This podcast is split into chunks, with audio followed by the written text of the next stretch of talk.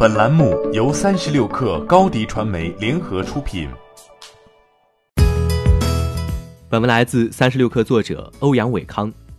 最近，在一场纯线上直播的发布会上，小米正式发布十周年旗舰手机小米十系列。雷军表示，小米手机将正式冲击高端市场。小米十被雷军称为小米第一款冲击高端市场的手机，八 GB 加一百二十八 GB 版本起售价为三千九百九十九元，创下了小米数字旗舰的起售价记录。也成为除了没有量产的小米 Mix Alpha 外，起售价最高的小米手机。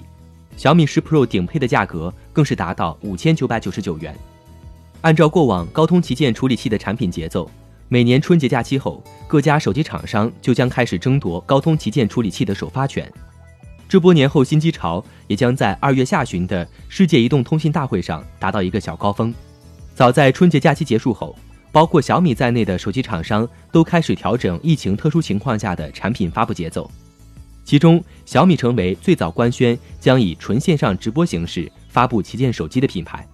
这一次小米等不起，在产品正式发布前，雷军宣布小米2019年研发投入预计约为70亿元，2020年研发投入预计将超过100亿元。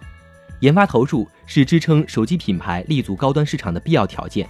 小米试图用财务报表上的研发费用数字和摆在用户面前的各类创新技术，摆脱过去只有高性价比的刻板印象。而小米十就是小米进行品牌上探的关键一步。欢迎添加小小客微信，xs 三六 kr，加入克星学院，每周一封独家商业内参，终身学习社群，和大咖聊风口，谈创业。和上万客友交流学习。高迪传媒，我们制造影响力。商务合作，请关注新浪微博高迪传媒。